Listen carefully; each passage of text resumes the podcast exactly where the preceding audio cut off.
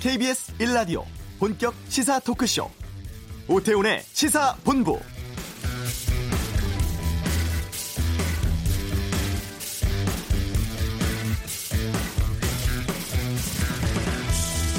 북미 정상회담 합의 사항 중 첫 번째 이행 조치로 6.25 전쟁 당시 전사한 미군의 유해 송환이 시작되었습니다.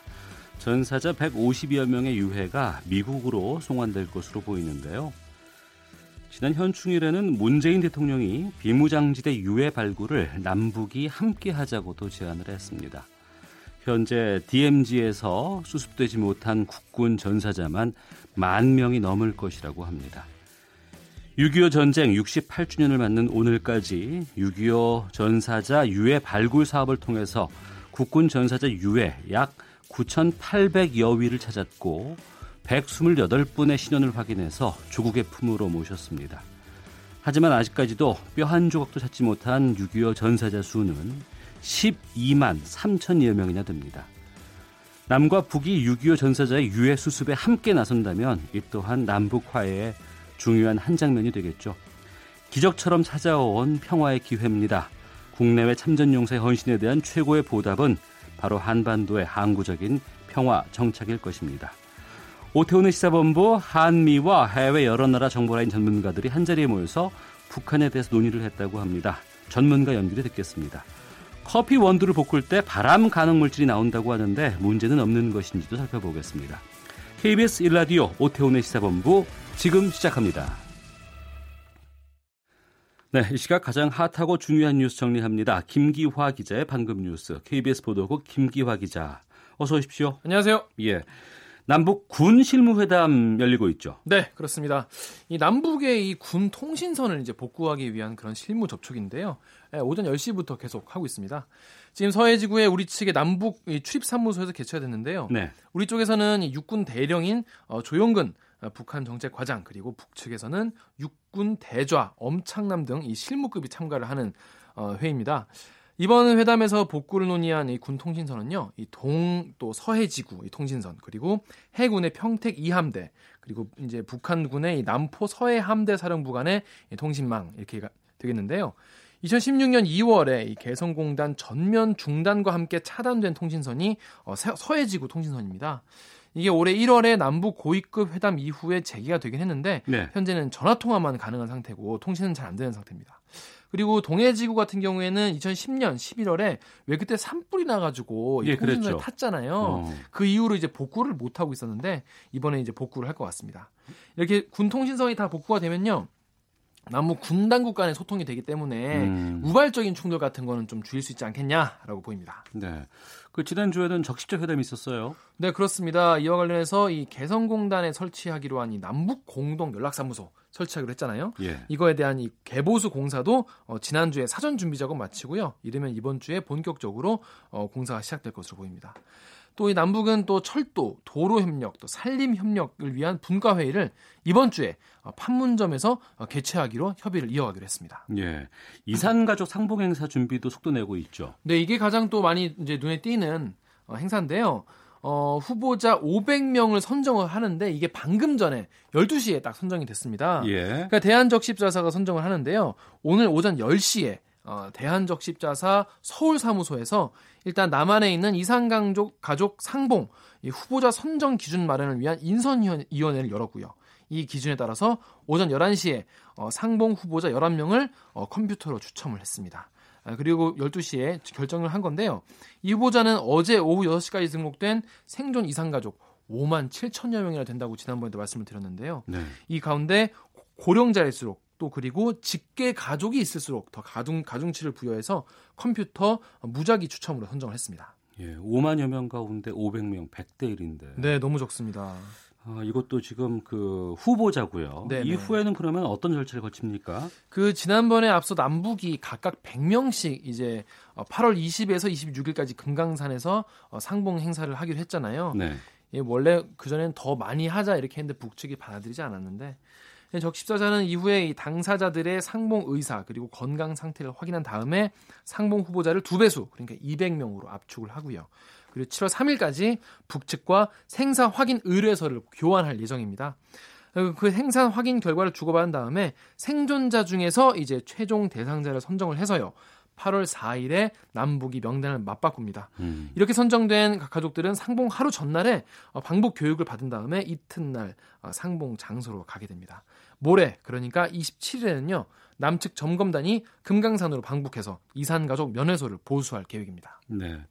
뭐 상보 행사가 좀 정례화되고 굳이 왕래는 없더라도 한 위치에서 안정적인 곳에서 그냥 연락해서 서로가 만날 수 있는 그런 것들이 좀 됐으면 좋겠다 싶어요. 시간이 네. 많이 없거든요. 네.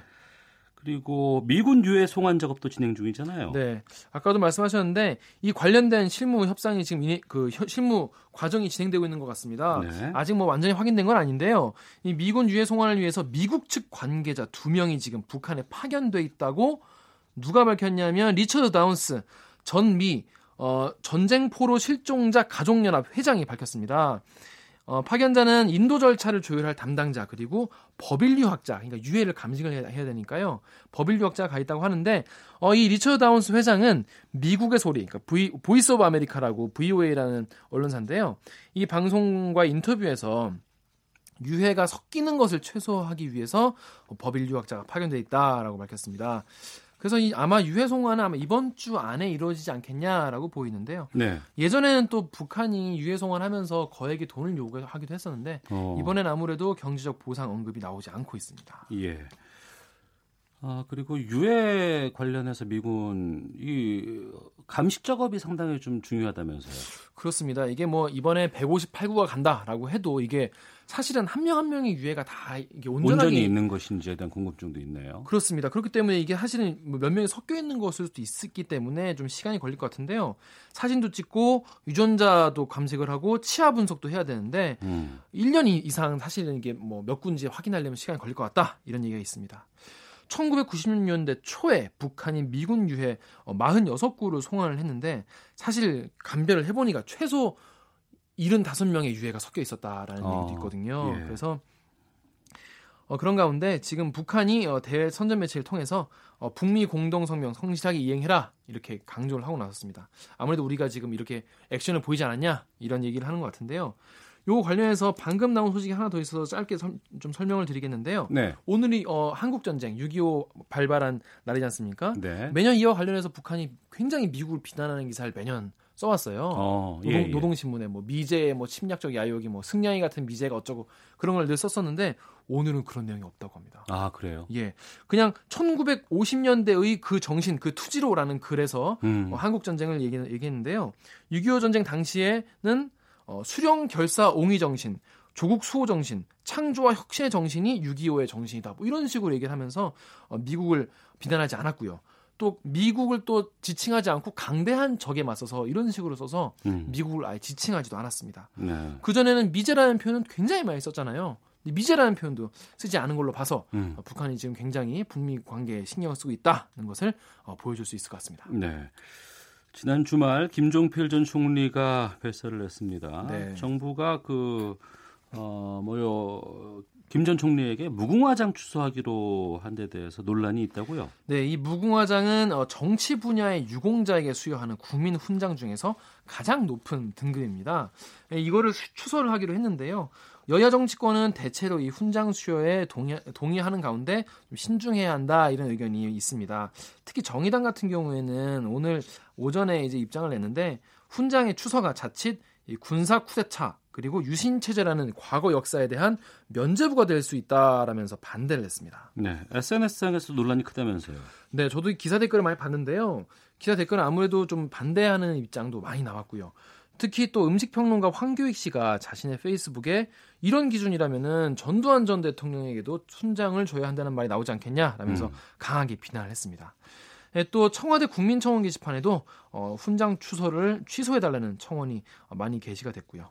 어, 일단 정부는 27일이 발인이죠. 그래서 발인 일정에 맞춰서 유족에게 훈장을 먼저 전달한 다음에 어, 국무회의에서 사후 의결할 방침입니다.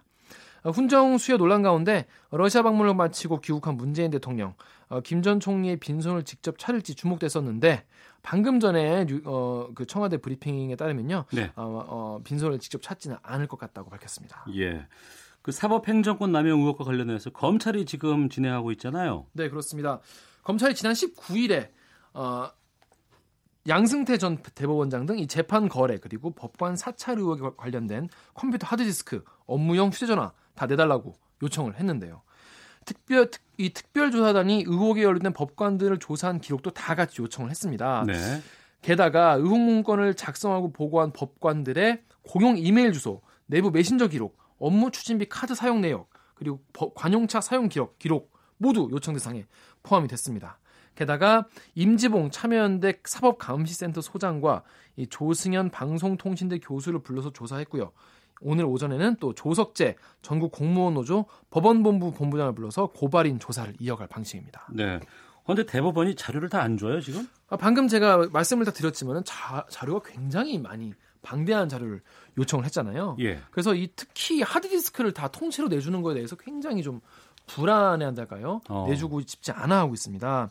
지금 법원행정처의 모든 실국이 다 요청자를 모으고 있는데 이거를 언제 제공할지는 단정할 수 없다라고 밝히고 있는데 사실 이렇게 자료가 다 넘어가면요.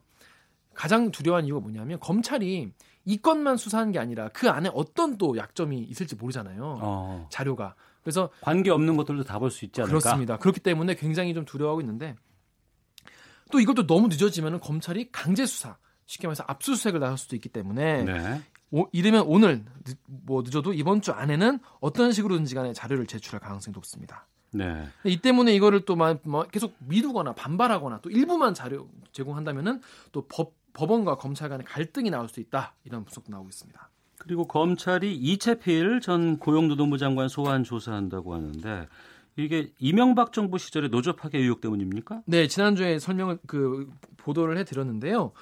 어, 이전 장관 재직 시절인 2011년부터 13년 사이에 어, 국정원이 어, 제3노총인 국민노총 여기에 억대의 공작비를 지원해서 관여했다. 그리고 이거의 실무는 어, 당시에 고용 노동부였다라는 의심 때문입니다. 네. 그래서 이제 시, 지난 19일에 이전 장관의 자택 그리고 또 고용노동부 사무실 압수수색했잖아요.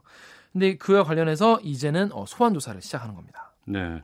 이채필 전 장관 측 반응 나온 게 있어요? 이 공식적으로 나온 건 없는데요. 네. 저희 취재 기자가 어, 통화를 직접 했더라고요. 예, 그 통화 내용을 봤는데요. 검찰 수사에 대해서 팩트를 말하자면은 국민노총 설립 운영에 본인이 관여한 바가 없고 국정원 지원도 본인이 알지 못하는 사항이다라면서 건전노총 프로젝트, 그러니까 쉽게 말해서 제3노총을 사회한다는 프로젝트에 대해서도 네. 그 자체를 모른다, 전혀 못 들어봤다라고 밝혔습니다. 예, 김기화 기자 함께했습니다. 고맙습니다. 고맙습니다. 이 시각 교통 상황 듣고 오겠습니다. 교통정보센터의 김미영 리포터입니다. 네, 교통정보입니다. 경부고속도로 부산 쪽 다부 부근 2차로에서 화물차 관련한 사고를 처리하고 있습니다. 일대 혼잡한 모습이고요. 이외의 고속도로 정체는 대부분 작업 때문입니다. 경부고속도로 서울 쪽인데요. 경주 부근 작업 때문에 2km 구간 정체가 심합니다. 반대 부산 쪽은 한남대교에서 서초 그리고 죽전 부근에서 수원 쪽으로 밀리고 있고요. 경주 터널 부근 2km 구간 정도 작업 여파를 받고 있습니다. 중 부고속도로는 하남 쪽 진천 부근 1km 구간의 정체와 일축 부근 4km 구간의 정체 모두 작업 여파고요. 반대 남이 쪽으로도 남이천 부근에서 차선 작업 중이라서 3km 구간 지나기가 어렵습니다. 제2 경인고속도로 안양 방향으로 인천 시점에서 남동까지 7km 구간의 정체 역시도 작업 영향입니다. KBS 교통정보센터였습니다.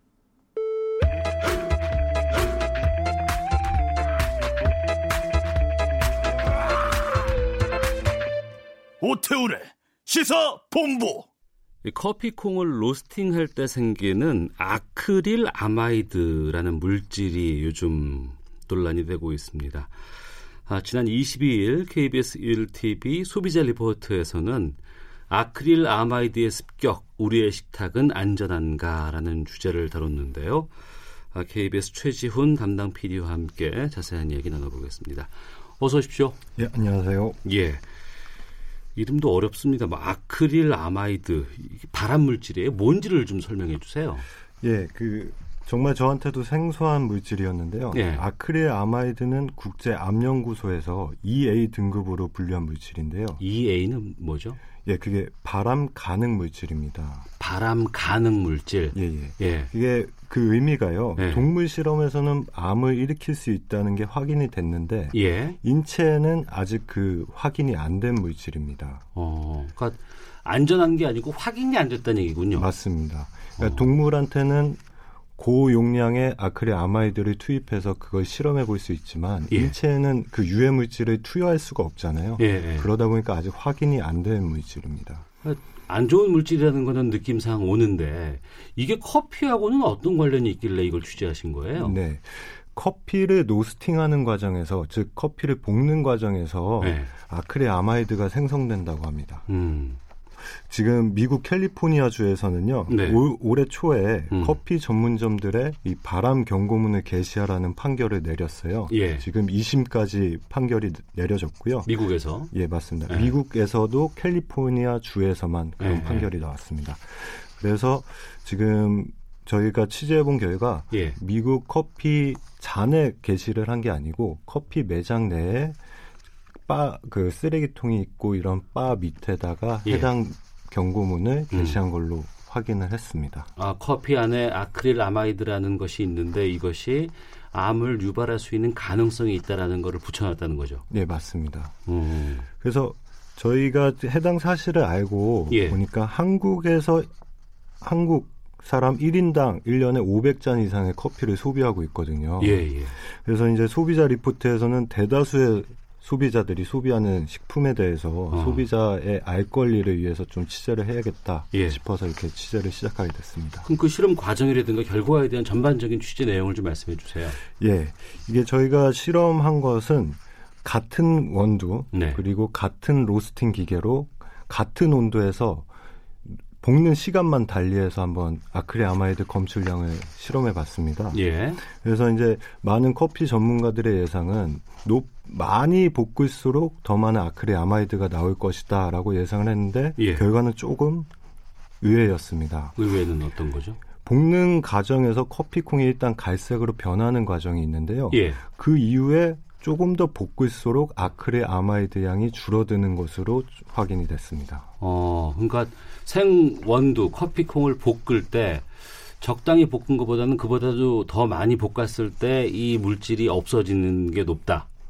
네, 일단 지금 저희 실험에서는 그렇게 확인이 됐는데요. 예. 또 이제 그렇다고 해서 커피콩을 너무 많이 볶으면 다른 문제가 생기게 돼요. 어. 아크릴 아마이드 말고 또 다른 발암 물질이 생성될 수 있거든요. 아 그래요? 네, 그렇기 때문에 네. 커피콩을 무조건 오래 볶는다고 좋은 것은 아닙니다. 음, 그러면은 정확히 어느 정도를 볶았을 때 아크릴 아마이드가 많이 나오고 요 정도까지는 괜찮다라는 뭐 기준 같은 게 나왔나요?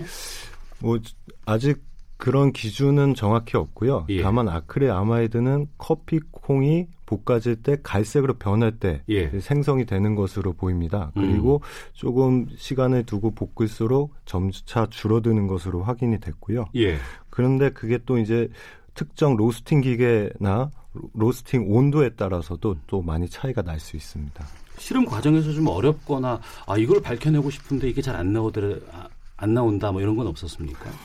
저희가 이번 실험은 좀 국내에서 최초라고 볼 수 있는데요. 네. 기존까지는 브랜드별 커피에 아크릴 아마이드가 얼마나 함유되어 있는지만 실험을 했었거든요. 네. 저희는 이번에 같은 원두, 같은 로스팅 기계, 음. 그리고 가, 로스팅 조건만 바꾸어서 네. 이 아크릴 아마이드를 줄일 수 있는지 없는지를 실험해 본 거였어요. 예, 예. 그러다 보니까 이제 커피 전문가들도 그렇고 아무도 그 방법은 아무도 모르는 상태에서 시, 작을 했고요. 어. 저희가 시, 그래서 한 시료 샘플 채취만 한 11개를 해서 한 달여 동안 실험을 네. 했습니다. 예. 그래서 중간에 커피 전문가가 이렇게 했을 때 좀 줄어들 것이다. 음. 그 방법으로 해봤을 때 오히려 더 아크릴아마이드 양이 올라가면서 실패도 했었는데요. 네. 그렇게 어려웠던 만큼 성과는 커피 속의 아크릴 아마이드 양을 줄일 수 있다. 음. 이거를 확인한 거고요. 네. 또 로스팅 기계나 온도에 따라 달라질 수 있기 때문에 업계가 지금부터라도 적극 나서서 노력해야겠다. 라는 걸 알게 됐습니다. 그러니까 중간 정리를 해보면 커피를 일정 기계를 통해서 볶을 때 아크릴 아마이드는 자연적으로 나올 수밖에 없는 것이고 다만 이거를 어떤 온도에서 아니면 어떤 시간 동안 볶았을 경우에 이걸 줄일 수 있다 정도는 확인이 되는 거군요. 예, 맞습니다. 어. 근데 이게 볶음 커피 말고 그러면 우리가 커피가 요즘 종류가 너무 많잖아요. 인스턴트 커피 같은 것들도 있고 여기에는 없어요? 네, 실제로 인스턴트 커피에서 저희가 네. 커피 전문점에서 접하는 볶음 커피보다 더 많은 아크릴 아마이드가 검출된 것으로 확인됐습니다. 아, 인스턴트 커피가 더 많이 이게 있어요? 예, 맞습니다. 어. 근데 그 정확한 이유는 아직 뚜렷이 밝혀진 것은 없고요. 예. 다만 볶음 커피에 비해서 인스턴트 커피를 로스팅하거나 그런 처리 과정에서 좀더 어. 많은 아크릴아마이드가 잔류하게 되는 것으로 보이거든요. 예. 그만큼 이제 좀 업계랑 음. 관계 당국이 좀 더욱 관심을 갖고 나서야 될 것으로 보입니다. 예. 근데 우리가 워낙에 많은 양들을 많이 자주 마시게 되잖아요. 그러면 우리도 좀 기준치 같은 것들을 좀 정해야 되지 않을까 싶거든요. 예, 맞습니다. 그래서 지금 식약처에서도요. 예. 지금 역학조사를 수행 진행하고 있는 걸로 알고 있습니다. 어. 그 역학조사가 내년 이맘때쯤 마무리되는 걸로 알고 있고요. 예. 그게 조사가 끝나는 대로 식약처에서도 지금 기준치를 정할 것으로 보입니다. 예.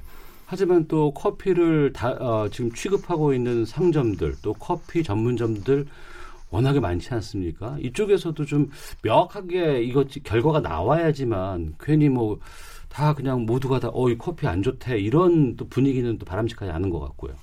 지금 식약처에 따르면요 한 지난 10년 동안 네. 관계 업체들과 함께 지속적인 노력을 해오고 있다고 했거든요. 음. 근데 그 결과 이게 커피뿐만 아니라 감자튀김, 감자 스낵에서도 검출이 되는데요. 네. 그 부분은 검출치가 한 70% 정도 감소했다고 합니다. 어. 근데 다만 이번에 캘리포니아주를 시작으로 커피 부분이 이슈가 된 것은 처음이거든요. 예. 그래서 제작진이 해당 업체들의 이야기를 들어봤는데 네. 아직 캘리포니아주에서도 3심까지 판결이 안 났다. 어. 그래서 그렇게 큰 이슈로 감지하고 있지 않다. 네. 등의 답변을 들었고 예. 아직 인식이 좀 많이 떨어진다고 생각이 듭니다. 예.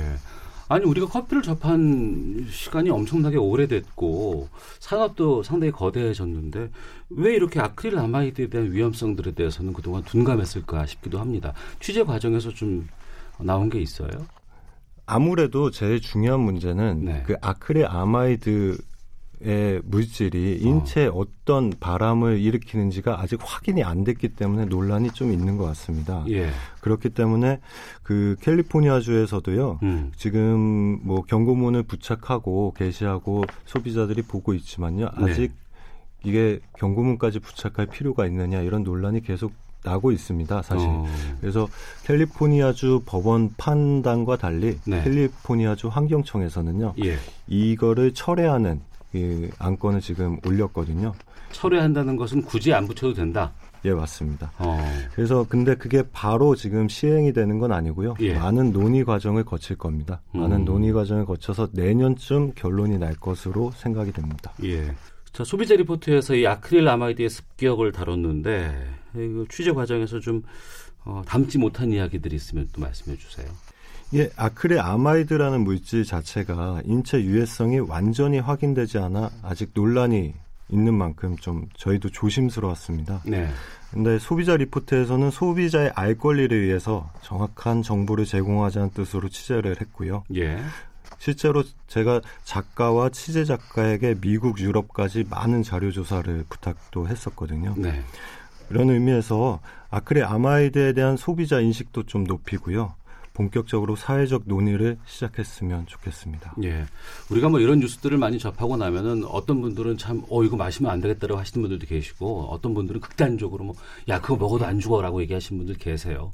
중요한 것은 잘못된 것이 있고 이것이 인체에 좋지 않다는 것이 발견된 만큼 여기에 대한 기준이라든가 이런 것들을 좀 확실하게 우리가 좀 정보를 제공할 필요가 있지 않겠습니까? 예, 맞습니다. 아크릴 아마이드의 인체 유해성이 확인되지 않는 뿐이지 예. 유해 물질이 아니라는 것은 아닙니다. 예. 즉 저희 우리가 살면서 미세먼지를 한 번 흡입했다고 심각한 질병을 얻지는 않지만 음. 여러 번 복합적으로 작용이 됐을 때가 우려가 되기 때문에 저희가 마스크도 하고 이렇게 대비를 하는 것인데요. 네. 아크릴 아마이드에 대해서도요. 이제 사회적 논의를 시작하고 관계 당국이 나서서 예. 좀더 역학 조사를 진행하고 좀 결론을 내릴 필요가 있다고 생각합니다. 알겠습니다. 이 커피를 볶을 때 생기는 아크릴 아마이드라는 물질에 대해서 좀 알아봤습니다. KBS 소비자 리포트의 최지훈 PD와 함께했습니다. 오늘 말씀 고맙습니다. 예, 감사합니다. 예, 이어서 헤드라인 뉴스 듣고 오겠습니다.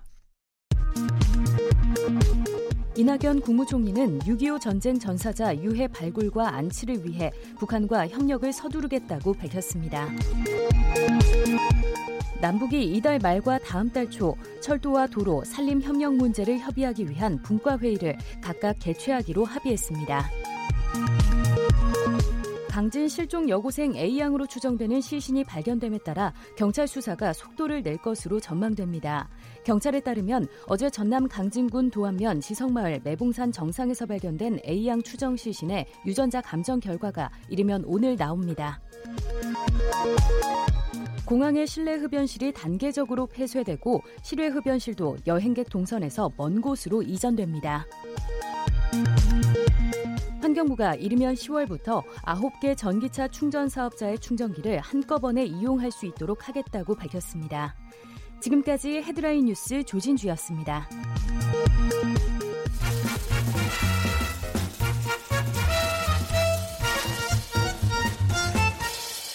오태훈의 시사 본부 미국의 국가정보국 DNI와 이스라엘의 모사드, 한국 국정원 출신 전문가들이 한자리에 모여서 북한을 연구하는 행사가 있었습니다. 지난주 서울에서 열린 글로벌 인텔리전스 서밋이라는 행사였는데요. 행사 주관한 분과 함께 자세한 내용 알아보겠습니다. 국가안보전략연구원의 이기동 부원장을 연결합니다. 안녕하십니까? 네, 안녕하십니까? 네. 첫 번째 개최된 글로벌 인텔리전스 서밋 어떤 대회인지부터 좀 소개를 해 주세요. 네, 저 이번 저희 행사는요, 그 정보, 어, 북한 그리고 평화라는 그 대주제로 이제 행사가 개최되었고요. 예. 어, 한해 한 개의 special 세션하고 네 개의 북한 관련 세미나 세션 그리고 음. 어, 마지막으로 미디어 세션 해서 총 여섯 개의 세션으로 구성된 회의였습니다. 그 음. 보통 저희가 이번 행사를 개최하게 된 배경은 보통 우리나라에서 그 뿐만 아니라 이제 전 세계적으로도 어, 북한 문제는 이제 북한 전문가들이 주로 주도하는 그런 입장이었지 않습니까? 예. 그러나 이제 아주 오랫동안 뭐 북한을 이렇게 천착해오고 분석해왔음에도 불구하고 정보기관이라는 특성상 네. 아, 이렇게 얘기할 수 없었던 분들이 있습니다. 바로 그분들이 이번에 우리 이 행사에 초청됐던 분들인데요. 네. 이런 분들의 입장을 좀 들어보고 어. 뭐 그런 의미에서 상당히 중요하다라고 보고요. 예. 그리고 마지막으로는 역시 한국이 아, 북한 연구에 있어서만큼은 세계의 최고이고 북한 연구의 메카다라는 그런 의상을 좀 확고히 보여주는 뭐 그런 취지도 있다고 보여집니다. 예. 그 참석하신 곳 들어보니까 뭐 미국 CIA, 이스라엘 모사드 뭐 이런 데인데 이분들끼리 네. 평소에도 교류가 있었었습니까? 아, 제가 알기로는 뭐 그냥 참석자들 중에 일부는 서로 알고 지냈던 사이도 있고요. 예. 아, 이번 행사에 와서 처음 만나는 분들도 있었습니다. 예. 이번에 이 대회에서 그러한 정보기관 출신들끼리 모여서 북한 정보를 분석하는 뭐 툴 같은 것들을 공유했다고 하던데요. 예, 뭐 이번에 저희가 그 세션 중에 하나가 어, 북한 분석 사례와 경험이라는 세션이 있었는데요. 예. 이 세션에서는 주로 이제 음, 그분들이 참석자분들이 현지에 계실 때 어, 이 북한 분석의 어떤 경험들을 네. 나누는 아주 의미 있는 자리였고요. 네. 아, 그리고 뭐 그것뿐만 아니라 이제 북한의 변화 방향이라든가 음. 비핵화, 그 다음에 한반도와 동아시아 국제 질서 이런 문제에 대해서 심도 깊은 논의가 있었습니다. 네. 우리가 언론을 통해서 이제 북한을 간접적으로나마 정보를 얻고 확인할 수 있는데 정보기관에 계시는 분들이 북한에 대해서는 어떻게 분석을 하고 있는지도 좀 알려주세요. 예, 나라별로 조금 좀 다른 것 같아요. 다른 것 같은데, 어, 정보 수집이나 이제 분석 기법 측면에서 보면은 역시 선진국 들이 좀 그 다양한 기법을 통해서 어. 어. 정보를 수집하고 분석하고 있었다라는 것을 좀 확인할 수 있었고요. 예. 역시 그럼에도 불구하고 역시 우리 대한민국이 음. 그 북한과 이제 같은 어, 문화고 그리고 같은 언어를 사용하기 때문에 아무래도 그 북한의 어떤 매체나 북한의 주장에 숨겨져 있는 행간이나 어떤 암시 이런 것들을 찾아내는 데는 역시 한국이 가장 높은 수준을 어, 갖고 있다는 것을 확인할 수 있는 기회였습니다. 네. 그 지금의 북한 체제 내부 상황이라든가 정치 동향에 대해서는 어떤 의견들이 오갔는지 뭐 일치된 결론들이 나왔는지도 궁금합니다. 글쎄 그 일치된 결론이라고 한다면 뭐 이번에는 첫 행사다 보니까 뭐 어떤 합의점을 도출하는데 어떤 목표는 아니 아니고요. 예. 어, 그렇지만 뭐 전반적으로 보면은 정치적으로는 김정은 정권이 매우 안정적이다. 어. 그리고 어, 김정은 정권이 앞으로 개혁 개방을 지향할 것이다. 네. 뭐 이런 측면에 대해서는 대체로 의견이 일치하는 것 같았습니다. 네. 다만 이제 어, 북한의 개혁 개방이 그 어떤 방식으로 갈 것이냐에 대해서는 좀 일부 이견이 있었는데요. 네. 어, 어떤 분들은 이제 개혁 조치가 없이 개방이 성공할 수 없다라는 뭐 그런 주장을 개진한 예, 분들이 있었는가 하면 어떤 네. 분들은 개혁과 개방은 따로 갈 수 없고 반드시 음. 동전의 양면처럼 같이 가야 된다라고 주장하는 분들도 계셨습니다. 예. 그 김정은 위원장이 북한 군부도 좀 잘 통제를 하고 있다고 하던가요? 어떻습니까?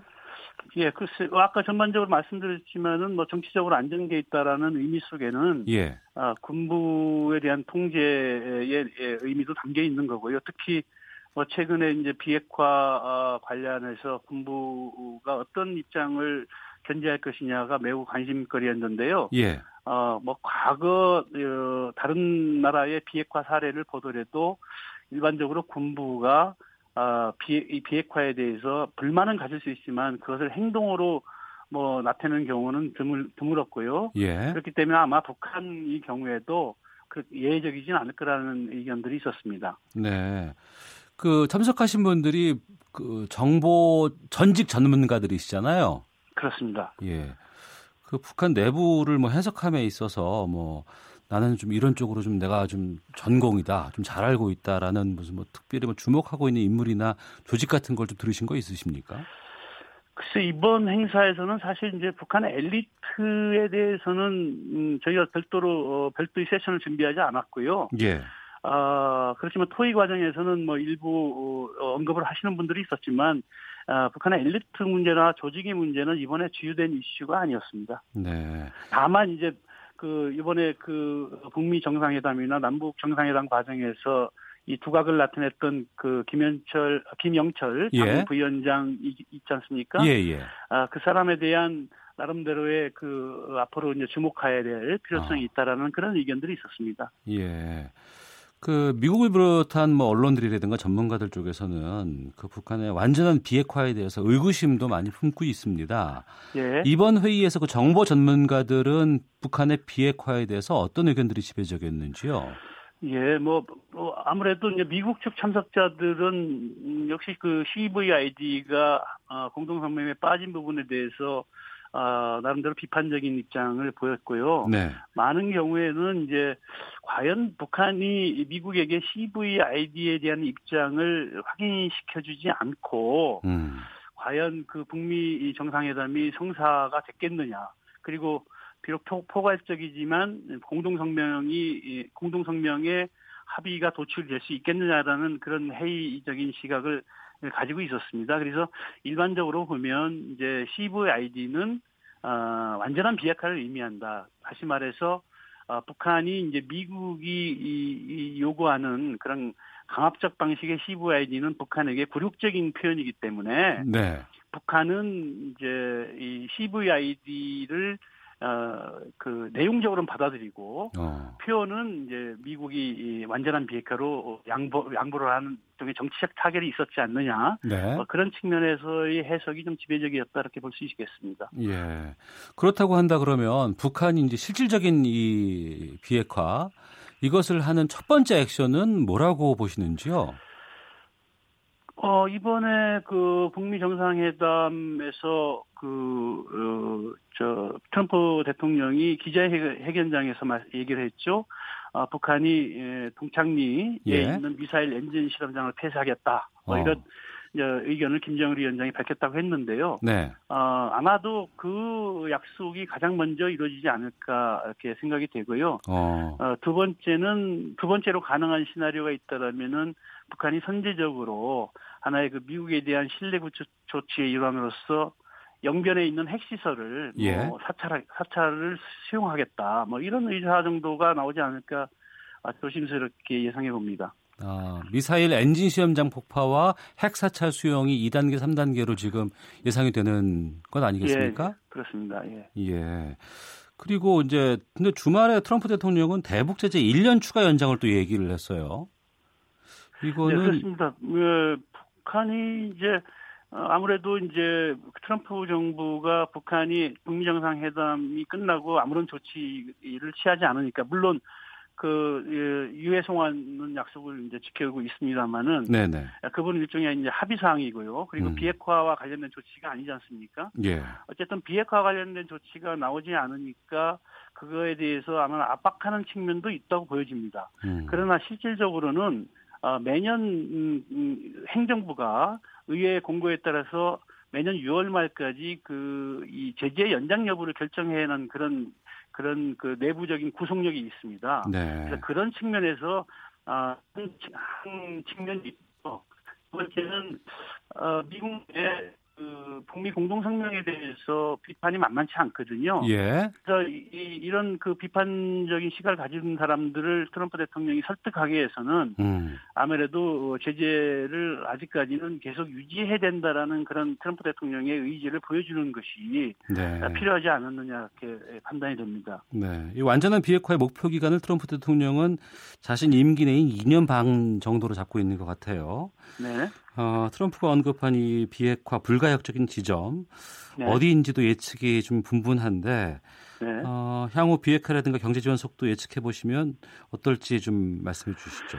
예, 이뭐 20, 트럼프 대통령이 20% 비핵화라는 얘기를 했거든요. 네. 그래서 20% 정도 비핵화가 되면은 아, 불가역적인 지점이 있다라는 얘기를 해서 아, 트럼프 대통령이 아, 20% 비핵화를 이제 불가역 적인 음, 그 비핵화의 어떤 기준으로 제시한 게 아니냐라는 네. 뭐 해석들이 있었습니다만은 아, 역시 어, 이, 저는 그, 20, 여기서 얘기하는 20%가 무슨 계량적인 수치의 20%가 아니라 예. 초기라는 의미죠. 비핵화 초기 조치에 있어서 굉장히 중요한 음, 측면이 있다. 예. 굉장히 중요한 지점이 있다. 이것을 이제 밝힌 건데요. 알겠습니다. 시간이 많이 없어서 간단히 좀 마무리 예, 부탁드리겠습니다. 예. 그래서 어쨌든 어, 트럼프 대통령은 초기에 네. 어, 미, 북한이 미국을 공격할 수 있는 그 본토 공격 능력을 제거하는 것 음. 이것이 매우 중요하다고 봤고요. 예. 그리고 이 알겠습니다. 정도가 해결이 돼야 어, 대북 제재가 완화되고 미국의 북한에 대한 독자 제재가 완화될 수 있다는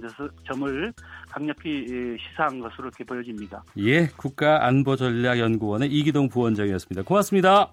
네, 감사합니다. 예, 뉴스 들으시고 잠시 후 2부에서 뵙겠습니다. 아 왜? 점심시간에 뭐하냐? 자야지. 야, 그러지 말고 이거 한번 들어봐. 아, 뭔데? 지금 당장 라디오를 켜봐 나른한 오후 깨울 시사 토크쇼 모두가 즐길 수 있고 함께하는 시간 유쾌하고도 신나는 시사 토크쇼 오태훈의 시사본부.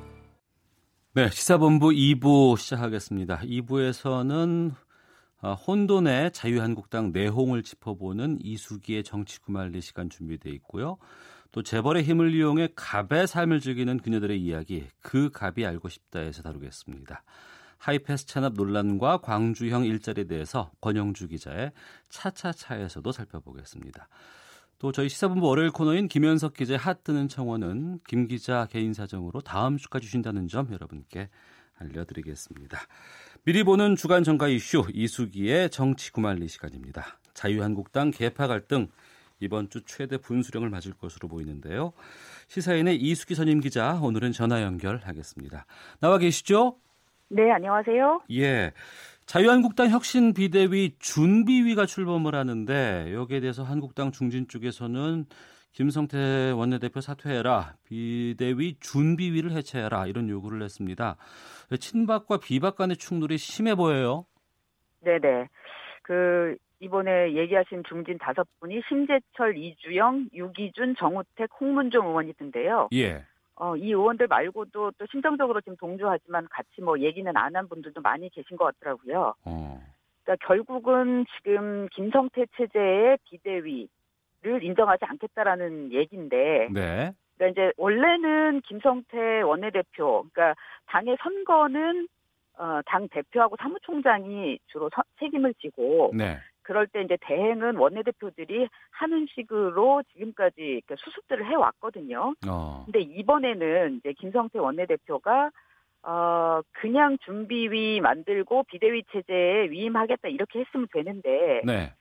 어 본인이 그 비대위 체제 만든다고 하면서 좀 성급했던 것 같아요. 그러니까 중앙당 해체, 원내 중심당 간다.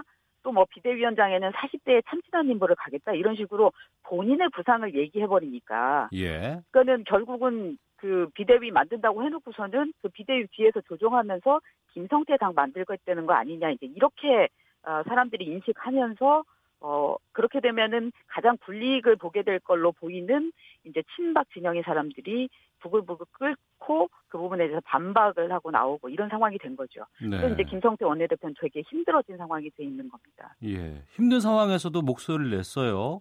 네. 친박의 망령이 부활했다 이런 표현을 김성태 권한대행 이제 원내대표가 했는데 네. 이 한국당의 개파 싸움 정말 점입 가격이 아닐까 싶은데 어떻게 보고 계시는지요? 이게 음 선거 지금 총선이 2년 가까이 남았잖아요. 네. 결국 총선이 좀 멀리 있기 때문에 어. 예, 이 문제가 좀 생기고 있는 것 같습니다. 그러니까 절실하지 않은 거예요. 이 의원들 입장에서는 예. 지금 당이 잘 되고 안 되고 이 선거 결과를 잘 수습해서 어, 보수 세력을 대변하는 당으로 거듭나겠다 이게 지금 중요한 게 아니고 어. 결국 2년 후 총선에서 공천을 받을 수 있느냐 마느냐 내 문제로 지금 보고 있고 그래서 어, 공천을 줄 수 있는 사람을 다, 다음 지도부로 만들겠다라는 생각이 훨씬 강하기 때문에 음. 그래서 지금 당잘 되는 거하고는 상관없이 다음, 다음 지도부 당권 거기 쪽으로 지금 어, 관심이 가 있는 거죠. 특히 이제 친박의 경우는 이번 선거 결과 보더라도 어쨌거나 표 차이는 줄었지만 TK, PK는 어, 본인들이 근거지를 하, 갖고 있을 수 있다고 생각하는 거고 거기서 공천 받으면 당선될 수 있다고 생각하는 거거든요. 네. 그러니까는 어, 고, 당 재건보다는 공천에 더 관심이 있는 거죠. 어. 그 반대로 지금 재건 비상 행동이라고 지금 원외 당협위원장들이 축축이 된 데에서 예. 어 지금 뭐이 추출 대상들 어, 네 단계로 만, 나눠가지고 지금 막 이름도 얘기하고 그랬잖아요. 네. 여기도 마찬가지로 물론 당을 그 바로 세워야 된다라고 얘기는 하고 있지만 음. 이분들도 어, 그동안에 이제 서러움을 당했고 앞으로 공천을 그 고려해야 되는 원외 당협위원장들을 맡고 계시기 때문에 이분들은 또 어떤 입장, 어떤 분들이 지금 당을 당권을 쥐어야지 될지에 대해서 또 고민을 하고 있는데 그 결이 다 다른 거죠. 예. 국민 심판은 이미 받아버렸고 선거는 2년 뒤에나 있으니까 그 동안은 내가 뭐 심판받을 일은 없고 우선은 네. 앞으로의 내 삶을 좀 어, 찾기 위한 노력들을 벌써 산업더라도 해야겠다라는 그런 입장 같네요. 그렇죠. 그런 걸로 보면은 이게 쉽게 해결될 문제는 아닌 거죠. 그러네요. 어, 알겠습니다. 바른미래당도 뭐 발등에 불은 전혀 끄지 못하고 있는 상황 같고요. 미국 다녀온 네. 후에도 이제 안철수 전 의원은 뭐 덜, 별다른 메시지는 지금 나와 있지 않고 있고 뭐 어, 비대위 쪽에서는 뭐 향후 거취에 대한 뭐 얘기들도 좀 나왔었고요. 이 바른미래당의 그, 분위기는 어떻습니까?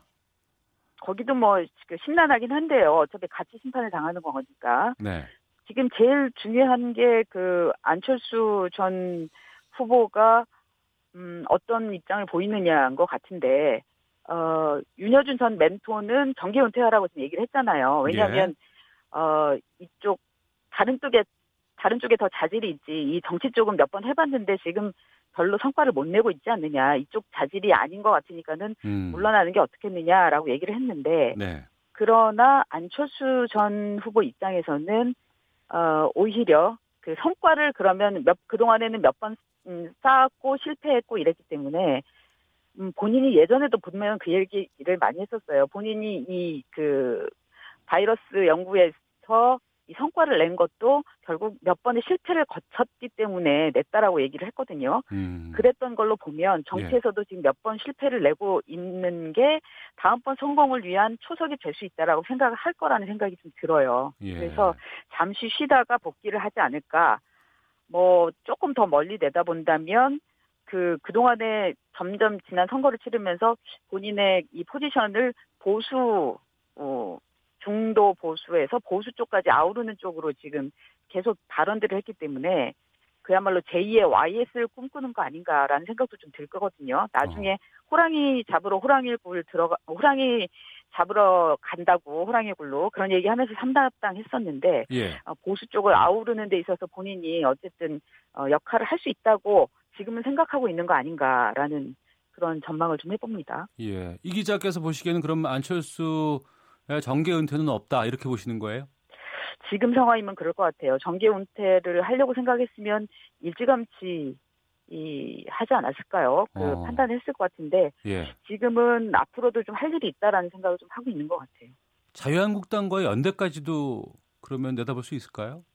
왜냐하면 지금은 두 당이 어쨌든 음, 이번에 다 선거에서 심판을 받은 거고 예. 그리고 앞으로도 어, 본인들이 소구할 세력은 어차피 보수 세력인 거고요. 예. 그렇다면 어, 그 보수 세력을 대상으로 해서 이렇게 나눠져 있으면은 결국 또 패할 거라는 거를 이번에 경험을 했기 때문에 어. 결국은 하나로 만들어 가지 않을까요? 근데 예. 시간은 좀 걸리겠죠. 말씀드린 대로 당장은 각 당이 추스리는 작업을 할 거고 예. 다음번 선거가 좀 다가오면 그때는 다시 한번 그 야권의 통합을 모색하는 그런 움직임들이 있지 않을까라는 생각입니다. 네. 뭐 어쨌든 오늘은 바른미래당에서 가장 중요한 일은 원내대표 뽑는 거거든요. 예. 2시에 지금 그 의원총회 해가지고 원내대표 뽑는다고 하는데 김관영 전북 출신의 김관영 의원하고 경기 광명을의 이현주 의원이 지금 나와 있어요 음. 후보로. 네.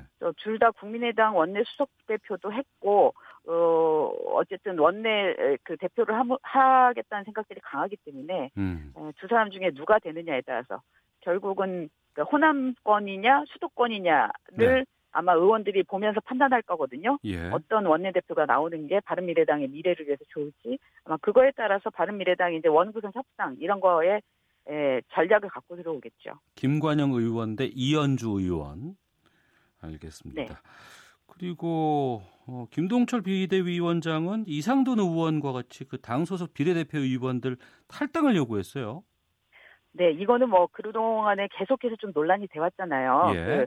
그 어, 지난번에 국민의당에서 이제 바른미래당 만들 때 그 같이 갈 수밖에 없었지만 비례대표 의원 3명, 네. 이상돈, 박주현, 장정숙 의원은 본인들은 민주평화당하고 같이 하고 싶고 바른미래당 안 하고 싶다고 얘기를 했었단 말이에요. 예. 그럼에도 불구하고 이제 비례대표는 그 당이 합당할 때 그 당에서 출당시키지 않는 이상은 그 당을 따라갈 수밖에 없는 당적을 보유해야죠. 예, 예. 예, 그런 식으로 지금 법이 돼 있기 때문에 그것 때문에 지금 가 있는데 음. 어 안에서 이적 당에 대한 이적행위 하지 말고 아예 그냥 나가라. 음. 지금 얘기를 하고 있는데 그럼 의원직을 내놓고 나가라는 얘기잖아요. 예. 그러니까는 이 의원 세 명은 그렇게는 할 수 없는 거고 이게 최근에 다시 논란이 된 거는 그, 그 중에 한 명인 박주현 의원이 네네. 이 공직선거법 일부 개정안을 발의했는데 그 내용이 이 다른 정당하고 그 합당을 할 경우는 경우에는 이 비례대표가 합당에 참여하지 않아도 네. 의원직이 상실되지 않도록 하는 조항이 있거든요. 음. 그래서 그이 정당법 개정안을 냈기 때문에 공직선거법 개정안을 네. 냈기 때문에 이 부분 가지고 이제 다시 또 논란이 되고 있는 겁니다. 네. 지금 국회가 아, 정상화가 지금 안 되고 있잖아요. 국회의장도 네네. 지금 공석인 상황이고 그리고 12석의 국회 재보궐선거 끝났기 때문에 이제 뭐 국회 원구성도 지금 새롭게 좀 해봐야 될 것 같은데 국회 상황은 지금 어떤 거예요? 지금 지난 5월 말에 국회의장 그러니까 정세균 의장이 그만두고 그 다음에 6월에 임시국회를 소집해 놓고서는 한 달 동안 그냥 지나갔거든요. 놀고 네. 있는 상황인데 어, 이렇게 공전을 시키면 안 되죠. 이번 주에는 시작해야 된다고 보는데 어쨌든 어, 각 당의 원내대표가 이번 주에 좀 세팅이 되면 네. 바로 원구성 협상을 시작해야 될 것 같고요. 음. 어, 당 문제 때문에 국회 공전시키는 건 사실 말이 안 되잖아요. 그렇죠. 당 예. 수습하겠다 고 그러는 건데 예. 어, 원래 5월 말에 했어야 되는데 그때 응하지 않은 것도 야당들이 재보선에 재보선 12곳 했던 거 거기 어. 이겨서 일당의 지위를 좀 확보하게 되면 자유한국당의 경우 그러면은 이제 보수 이 자유한국당에서 좀 더 원구성 협상에서 유리하지 않을까 이런 이제 생각들을 하면서 사실 미뤘던 건데 예. 결과가 정반대로 여당이 압승을 하는 쪽으로 나왔잖아요. 음. 어 그랬다면 뭐 결과를 인정하고 바로 해야 되는 거 아닌가 싶어요. 지금 뭐 국회의장 그다음에 부의장 두 명 선출하고 운영위원장, 법사위원장 어떻게 할 건지 운영위원장이 원래는 예전에는 다 여당에서 했는데 지난번 문재인 대통령 될 때는 그 자유한국당이 이 운영위원장을 하고 있었기 때문에 계속해서 지금 야당이 운영위원장을 하고 있었잖아요. 예, 예. 여당이 이번에는 좀 갖고 오겠다는 생각이니까 음. 이런 문제를 비롯해서 어, 어쨌든 협상들을 해야지 예, 국회가 정상화되지 않을까. 그거는 여론이 좀 압박을 해야 될 상황인 것 같습니다. 네. 협상보다 일을 빨리 좀 해야 될 것 같아요. 워낙 지금 계류돼 있고 이런 처리해야 될 법안들이 많이 있는데 어, 이것 때문에 좀 손 놓고 있다는 게 좀 답답합니다. 알겠습니다. 그렇죠. 그리고 김정필 전 국무총리 어, 23일 오전에 타결을 했습니다. 삼김 시대가 이제 공식적으로 이제 막을 내린 것인데 참 공과에 대한 해석이 분분한 것 같아요. 네. 그러니까 뭐 5.16 군사 구테타 해서 민주주의를 중, 민주주의 한정을 중단시킨 거나 그 한일협정 음, 하면서 우리한테 불리한 쪽으로 했고 역사를 왜곡시킨 거. 네. 그 다음에 이제 신민주공화당 자민련 이런 거 만들면서 지역주의를 고착화시킨 거 이런 부분들은 아무래도 어 과가 될 거이고요. 예. 그리고 이제 뭐 공으로 보이는 거는 산업화의 기반을 좀 닦았다거나 어, DJP 연대를 통해서 이제 수평적인 정권 교체 처음으로 야당이 어쨌든 정권을 가져가는 네. 거기에 기여를 했다는 거나 어. 그다음에 어, 다양한 그 은유법 을 많이 활용하는 정치를 해서 예. 이 정치가 원래 말로 하는 건데 그 말의 예. 정치의 멋을 좀 보여줬다. 뭐 이런 부분들이 아마 어, 공이지 않을까 싶은데요. 네. 지금 이 공과 과에 대한 평가들이 다 다르기 때문에 음. 그래서 결국 그 훈장 추수하는 문제를 놓고도 지금 계속해서 논란이 됐죠. 네. 결국 뭐 정부가 국민훈장 무궁화장 추수하겠다고 지금 음. 결정했지 않습니까? 예, 예. 그래서 오늘 김부겸 장관이 행안부 장관이 가서 음. 그 추수하는 거를 그 진행하겠다는 건데 여전히 이 국민 여론은 좀 반대하는 쪽들이 많이 있어요. 예. SNS상이라든가 이런 쪽에서도 보면은 어, 반대 목소리를 많이 좀 키우고 있는 모양새예요. 네. 아, 음, 청와대 청원 게시판에도 되게 많이 올라와 있던데요. 예. 이거 훈장 주지 말아야 된다. 어. 그러니까는 촛불 정신에 역행하는 거라는 거죠. 어쨌거나 민주 헌정 질서를 중단한 주역인데 네. 그 주역한테 주면은 전두환 노태우한테도 다시 줘야 되는 거 아니냐 이런 건 거죠. 네. 그러나 아마 청와대에서는 이 부분이 무궁화 그러니까 무궁화장이라는 게 그 기존의 관례로 보면 이 총리를 했던 분들한테는 그러니까 관례적으로 좀 아, 관례적으로? 던 거다. 예, 예, 예, 그랬던 거고. 그러니까 이분이 이를테면 전두환 노태우처럼 그러니까 사법 사법 처리를 받았던 이런 부분들은 아닌 거고 뭐 그런 여러 가지들에 대한 이유들이 있어서 그런 것 같은데요. 네. 그러나 어쨌든 이런 논란을 의식해서인지 대통령이 직접 조문을 가지는 않겠다라고 정했기 때문에 아, 그 부분에 대해서는 여론이 어떻게 판단하는지를 좀 봐야 될 것 같습니다. 알겠습니다. 정치구말리 시사인의 이수기 기자와 함께했습니다. 오늘 말씀 고맙습니다. 예, 감사합니다.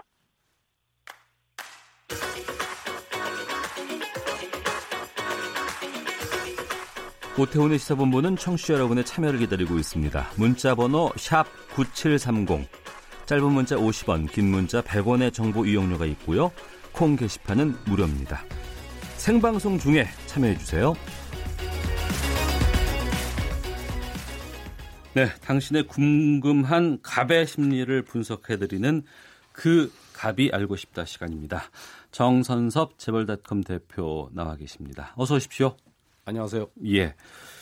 국내 은행들의 금리 조작을 둘러싼 파장이 커지고 있습니다. 네. 금감원 검사 결과 상당수의 은행이 예금 이자는 적게 주고 대출 금리는 높여서 수익을 올리는 이자 놀이에 네.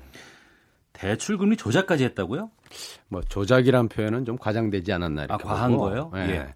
그 우리가 은행들은 어, 보통 사람들로부터 예금을 받아서 그 돈을 대출을 해주고 이자를 받아서 그 차액으로 운영을 하는 게 은행이잖아요. 예대금리 차. 그렇죠. 예대금리라고 하죠. 좀 유식한 얘기로. 예. 어, 그런데 에, 이, 이 현재 우리 한국은행이 정한 기준금리는 약 한 1.5% 정도 됩니다. 네. 근데 실제로 이제 가게에서 일반인들이 가서 은행에서 대출을 받으면 지금 평균 4%까지 올라갔어요. 그랬죠. 많이 올랐네요. 예, 그러면 거의 한 2% 이상 차이 난다는 겁니다. 예. 근데 우리가 지금 가계 부채 규모가 1,400조 정도 되잖아요. 예. 예, 그, 그 중에서 절반 정도. 그러니까 지금 뭐 정확한 추정은 한 770조라고 하는데 네. 그것이 은행에서 일반인들이 대출을 받은 규모예요. 예. 이걸 단순하게 계산을 한번 해보면 1년에 예. 770조 곱하기 0.1을 하면 2% 정도를 하면 7조 7천억 아니에요. 1, 1%가. 아니 거의 한 아니죠. 15조 정도 되죠. 2%로 하니까. 예, 2% 차이가 나니까. 예, 예, 예. 그러면 은행들은 앉아서 그 가게로부터 어. 엄청난 이자 수입을 올려서 영업이익을 올리고 있다 이런 얘기거든요. 예. 어 이것은 사실은 가계의 부채에 대한 부담도 좀 줄여줘야 되고 음. 지금 가뜩이나 일자리도 없고 소득이 정체돼 있는 이런 상황에서 어 부채에 대한 이자만 점점 높아지니까 어, 가계가 불만이 많죠. 그것이 이제 금감원에서 이번에 조사를 한 이유예요. 네, 네. 어, 해보니 예대 마진 음. 그러니까 어, 예금 금리와 대출 금리의 차이가 너무나 컸다.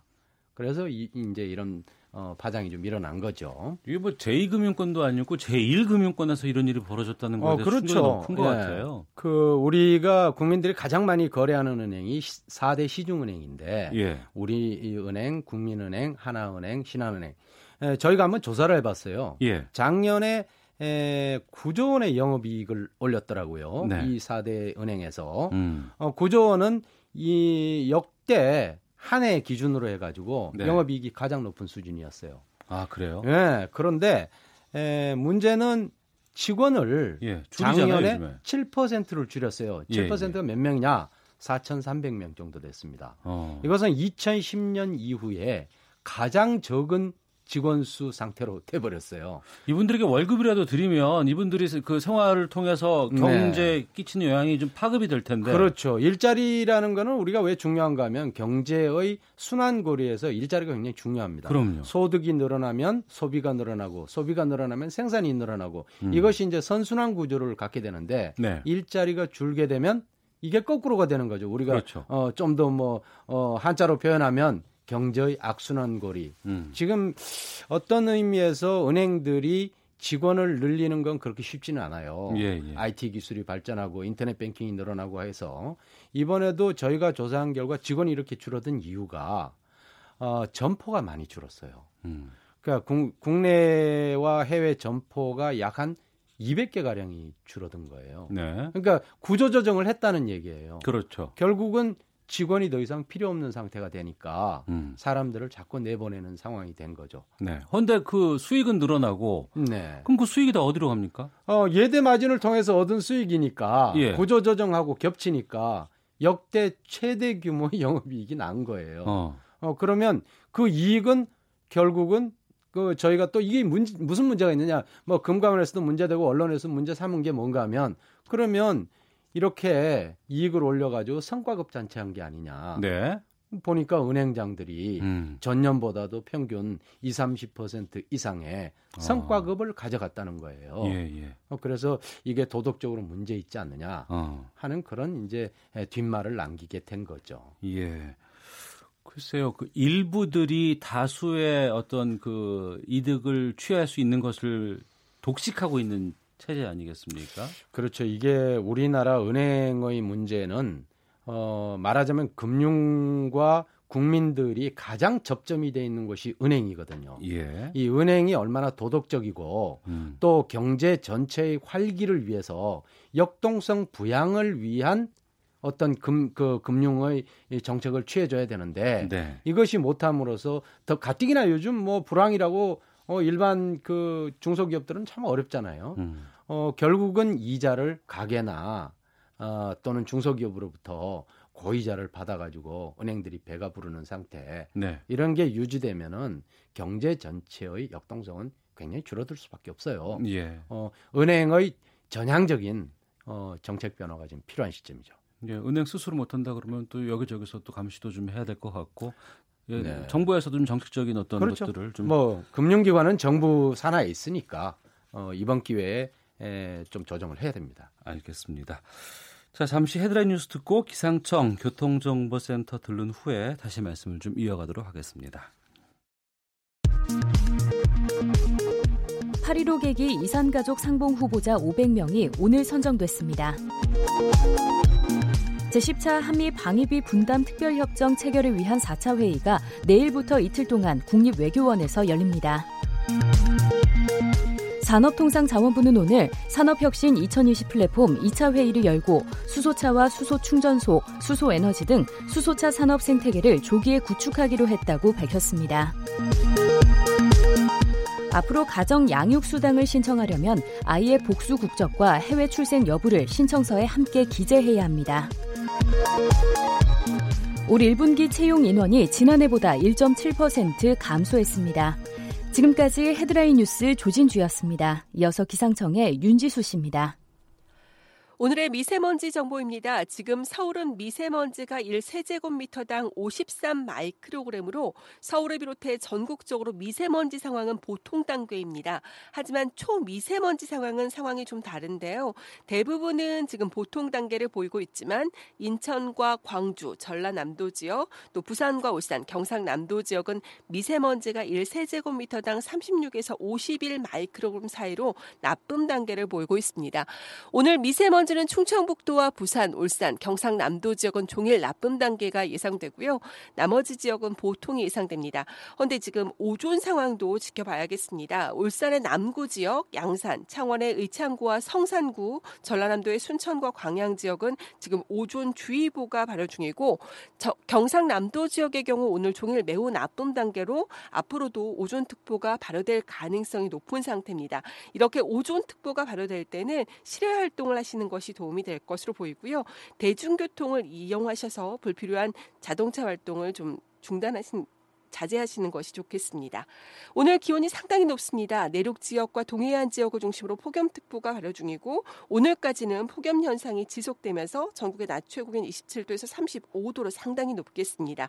하지만 오늘 밤 제주도 지방을 시작으로 전국적으로 장맛비가 내릴 텐데 내일 아침에 확대될 것으로 보이고요. 내일 전국적으로 장맛비가 내리면서 폭염은 한풀 꺾일 것으로 예상됩니다. 지금 서울 기온은 37.1도입니다. 지금까지 날씨 정보와 미세먼지 상황이었습니다. 다음은 이 시각 교통 상황 알아보겠습니다. KBS 교통정보센터의 김미영 씨입니다. 네, 교통정보입니다. 폭염에 운전하기 많이 힘드시죠? 물을 자주 드시고 졸릴 때는 꼭 가까운 휴게소 등을 이용하시는 게 좋겠습니다. 천안 논산 고속도로 논산 쪽 차량터널 1차로에서 승용차 사고를 처리하고 있습니다. 2km 구간에서 정체되고 있고요. 중부대륙 고속도로 양평 쪽 영 풍터널 1차로에서도 승용차 관련한 사고가 발생해서 2km 구간에서 밀립니다. 그 밖에 정체는 대부분 작업 영향입니다. 제2 경인고속도로 안양 쪽 인천 시점에서 남동 쪽으로 7km 구간 정체 계속되고 있는데요. 작업 때문이고요. 중부고속도로 남이 쪽 남이천 부근에서도 차선 작업 이어지고 있는데 호법 분기점 부근부터 9km 구간에서 심한 정체 보이고 있습니다.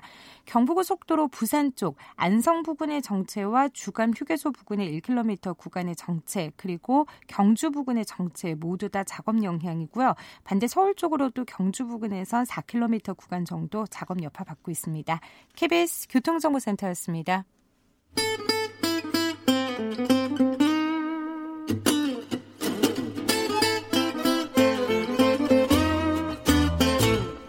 오태훈의 시사본부. 네, 재벌닷컴 정선섭 대표와 함께 그 갑이 알고 싶다 이어가고 있습니다. 자, 오늘 저희가 살펴볼 갑 또 누굴지 본격적으로 좀 대화를 이어가도록 할 텐데요. 한진과 갑질 논란의 중심에 있는 이명희 전 이사장 뭐 계속 여러 가지 증거들이 나오고 있습니다. 그 수행 기사를 때리고 욕하는 영상이 또 추가로 나왔어요. 네, 이명희 씨 영상은 지금 어디가 끝인지를 모르겠어요. 음. 어, 지금까지 나온 것만 해도 서너 개가 지금 나와서 네. 무리를 빚은데 에, 최근엔 또 이제 수행 기사한테 막말을 하고 네.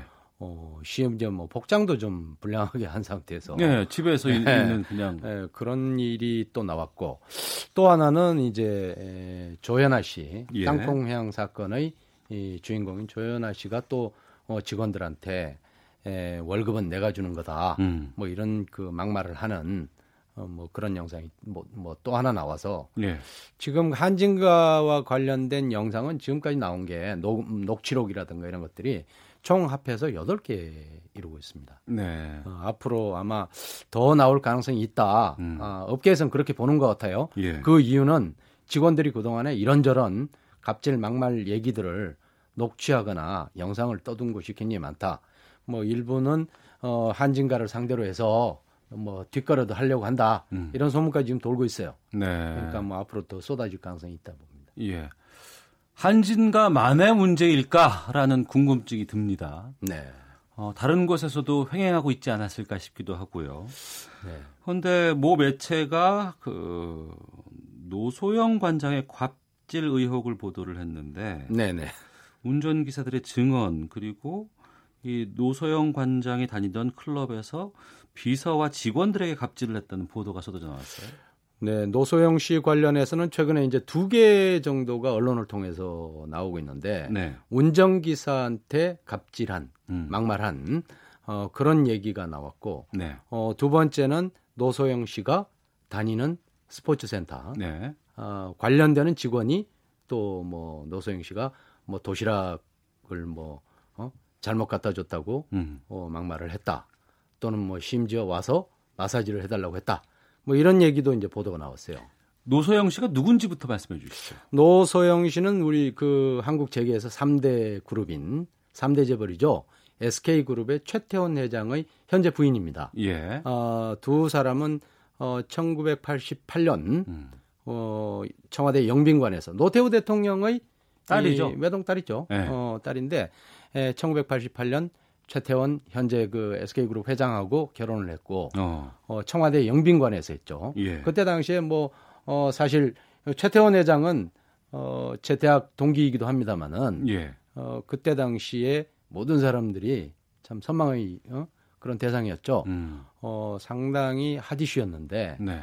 그렇게 떠들썩하게 결혼했다가 음. 어, 뭐 일남 이녀를 현재 두고 있는데요. 네. 어, 결혼 생활 30여 년 만에 에, 이혼을 한다고 지금 뭐 또 뉴스의 대상이 되어 있습니다. 어. 이게 지금 그 폭로가 나오는 걸 이렇게 딱 보고 있으면은요. 음, 네네. 한진도 그렇고 지금 이 SK의 노소영 관장도 그렇고 네. 그 여성들이 지금 많이 등장을 하고 있어요. 참 그게 좀 그 재벌가의 의 얘기를 최근에 이 갑질 폭로와 이렇게 보면 예. 세상 인심 참 야박하다 음. 이런 생각도 조금 들기는 해요. 네. 어, 그 한진가가 잘 나갈 때, 예. 예, 이른바 조양호 회장의 경영권이 튼튼하고 어, 이런 일이 없었을 때 별로 폭로가 없었어요. 음. 지금 아마 다른 재벌 그룹에서도 재벌가에서도 비슷한 일들이 많이 있었을 거라고 추정이 돼요. 네. 그런데 이처럼 흔들리지는 않잖아요. 음. 최근에 노소영 씨 경우도 네. 이혼 소송과 관련해서 다음 달 6일 날 첫 번째 재판이 열립니다. 예. 이걸 앞두고 갑자기 운전기사와 어. 어, 뭐 관련되는 사람들이 예. 폭로에 줄줄이 이제 나오고 있어서 아, 참 이게 세상 인심 참 어, 좀 약해지니까 이런 아, 건가. 이혼 관련된 법적 분쟁을 앞두고 있는 상황에서 이것이 터져 네, 나왔다. 그렇죠. 어, 아. 그것이 조금 이제 뒷말이 좀 있어요. 예. 어, 일부 뭐 언론을 통해서 나온 얘기들입니다만은 예. 갑자기 무슨 운전기사가 음. 어, 한 2, 3년 전에 얘기를 꺼내 들고 네. 어, 뭐 막말을 했다. 음. 뭐 길을 잘못 드니까 어, 뒤에서 뭐 안 좋은 소리를 하더라. 네. 이런 얘기도 하고 스포츠센터 멀쩡히 다니던 거기서 또 이제 직원들이 나오고 네. 이게 무슨 일일까? 어. 참그 저희도 참 궁금하긴 해요. 아, 단순히 그러한 그 언어적인 폭행이라든가 갑질 논란을 넘어서서 네. 법적 분쟁과 관련한 어떤 뭐 우위를 점하기 위한 포석이 아닐까 이런 의구심이 들 수는 있겠군요. 그렇죠. 누군가가 뭐 기획해서 예, 어, 예. 노소영 씨를 곤란하게 만드는 거 아니냐. 어. 뭐 이런 얘기도 있습니다. 어쨌든 간에 에, 운전기사한테 그런 말을 한 것이 사실이라면 예, 예. 어, 노소영 씨로서는 조금 어, 뭐 곤혹스러운 상황이 되겠죠. 예. 이런 것까지도 들먹이면서 이혼을 하고 막 그러네요. 글쎄, 이 SK그룹의 이혼 문제는 사실은 어, 지금으로부터 한 6, 7년 전부터 시작이 됐었습니다. 네. 어, 실제로 이제 에, 들려오는 얘기를 보면 어, 2000년 이후에 들어서 어, SK그룹의 최태원 회장이 검찰 수사를 몇 차례 받았어요. 네. 어, 그 중에 대표적인 것이 이 결혼한 이후에 한 3, 4년 이후였던 걸로 지금 이제 알려지고 있는데 음. 1993년 무렵에 네. 20만 달러를 미국에 이제 거주를 할 때 노태우 전 대통령이 주었다. 이 얘기가 노태우 비자금 사건에서 이제 처음으로 불거졌어요. 네. 그러다가 뭐 그때 당시에는 유야무야 돼 있다가 음. 10년 이후에 에, 이제 노무현 정부가 시작되고 나서 이 검찰 수사가 시작됐어요. 예. 그래서 본격적으로 이, 이 FBI에서 흘러나온 얘기였거든요. 어. 그 20만 달러의 출처가. 예. 어, 그래서 검찰 수사를 받으면서 사실은 두 사람의 관계가 예. 굉장히 악화됐다 이런 이제 소문이 계속 이어졌어요. 예, 예. 그러다가 2010년도부터 어, 노, 저 최태원 회장에게 에, 뭐, 뭐 여인이 하나 있다. 어. 뭐한 사람이 있다. 뭐 이런 얘기도 나오기 시작했고 예. 그래서 두 사람의 불화설이 이제 본격적으로 불거졌어요. 예. 그러다가 2012년도에 에, 이제 최태원 회장이 정식으로 이혼 소송을 제기를 하려고 어 이제 준비를 했었어요. 예. 그 사실은 어 그룹 내부에서는 이미, 이미 이제 준비 중이었고 어. 그러다가 2013년도에 갑자기 횡령 배임 사건이 벌어진 거예요. 예, 예. 최태원 회장이 이 계열사 즉 그러니까 SK텔레콤에 500억 원의 돈을 갖고 선물 투자를 해서 모두 잃어버렸다. 음. 뭐 이런 혐의 때문에 구속이 돼서 결국은 이제 2013년에 에, 형을 받게 되고 네. 실형을 네. 받았어요.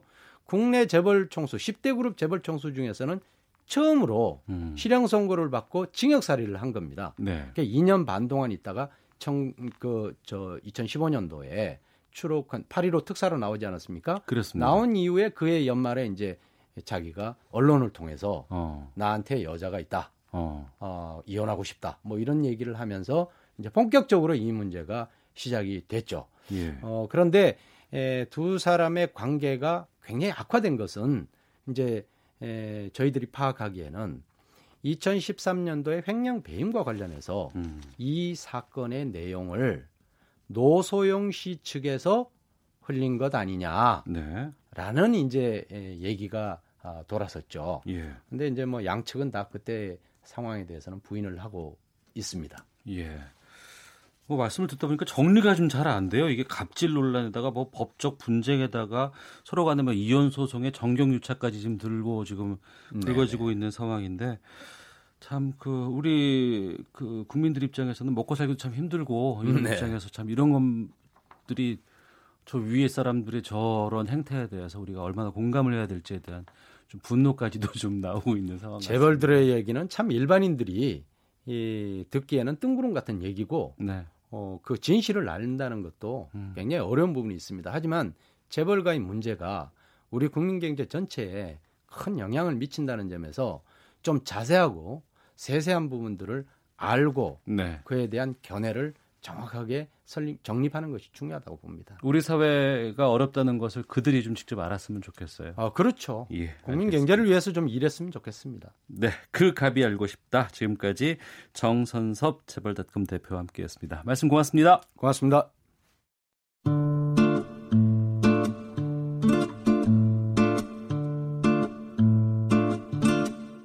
오태훈의